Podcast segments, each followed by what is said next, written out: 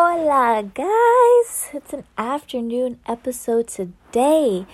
I have realized with these episodes, I get to be more intentional um, and do a little bit more preparation because I'm sharing with you guys things that I am learning from books that I am reading, from journaling sessions that I'm having with myself, and reflections. Um, so, you know, I don't want to put out anything less than the best for you guys, and this season is calling me to be more prepped for these episodes. And today's episode is going to be a little bit shorter um, because yesterday we talked about higher creativity and my path and just how I felt in the past and my ideas around creativity. And today, I guess I wasn't sure of what I really wanted to talk about on higher creativity. And, you know, I'm still in the beginning of the book that I'm reading, um, The Artist's Way, A Spiritual Path to Higher Creativity. And there was something that I really love that Julia said was how creativity it's like it's like in our blood. It's like who we are and it's a part of us and it's nothing that we must invent.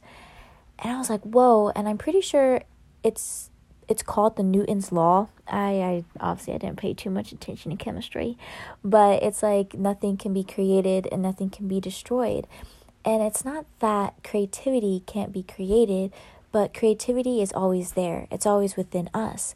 And very similar to Newton's law, how you know nothing's created, nothing's destroyed, it's already there and it's around us, just waiting to be found, just waiting to be tapped into, waiting for us to choose it, to choose creativity.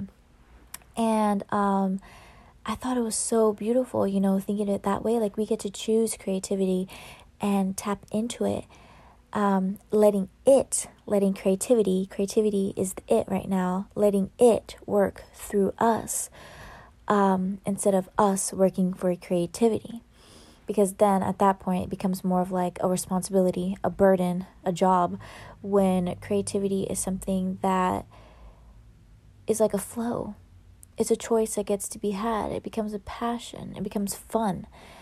Um, and you know, sometimes being creative is not very fun, and I can definitely speak on that because sometimes um, I don't want to think. I don't want to have to think about, oh, what I'm gonna do, what am I gonna, you know, create, like, where is this gonna go? Um, and that is something that I'm working on now. Is when I create, is like no agenda, no expectations, just absolutely letting it work letting what is being downloaded in my spirit work, what I feel. I definitely have a big gremlin. I call it a gremlin because it's annoying and I feel like it never goes away, but that I don't want to mess up. And when it comes to like painting or writing or even journaling, it's like I have to do it perfect. And like I talked about a few episodes back, and you know, um, excuse my language here, but one thing I got told way long ago was like, fuck it up. Fuck it up with uncertainty, fuck it up with certainty and i i tell myself that you know you don't have to be so you know brash about it. You can definitely be something just like you know go all in.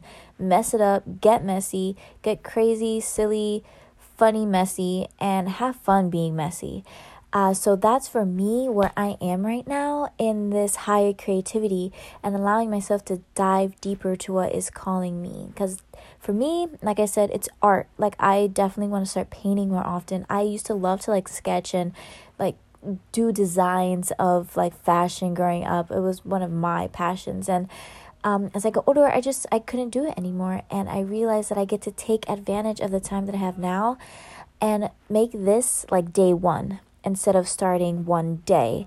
I love that saying. It's like, is today day one, or is are you going to continue telling yourself one day? And I know this time next year, I want to look back and be like, wow, like I did it. Like, thank you, Henny, for um, doing this for me. And one thing that I know is I do not want to sleep on myself anymore.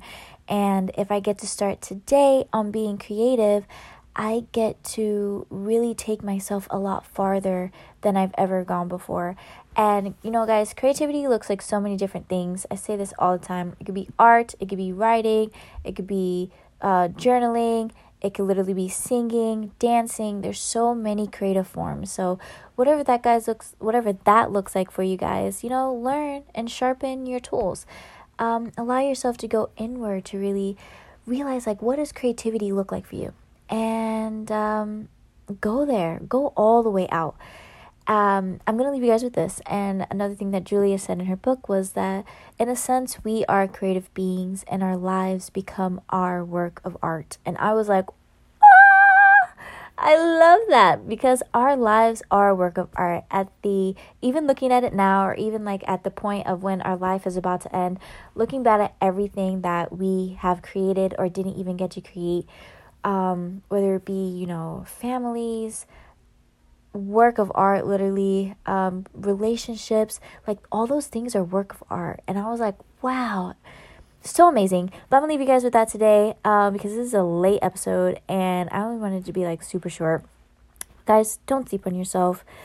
Do the inner work. Learn sharpen your tools dive deeper to what is calling you and be obedient to it that's the most important thing. Be obedient to it. All right guys. Love you guys. Ciao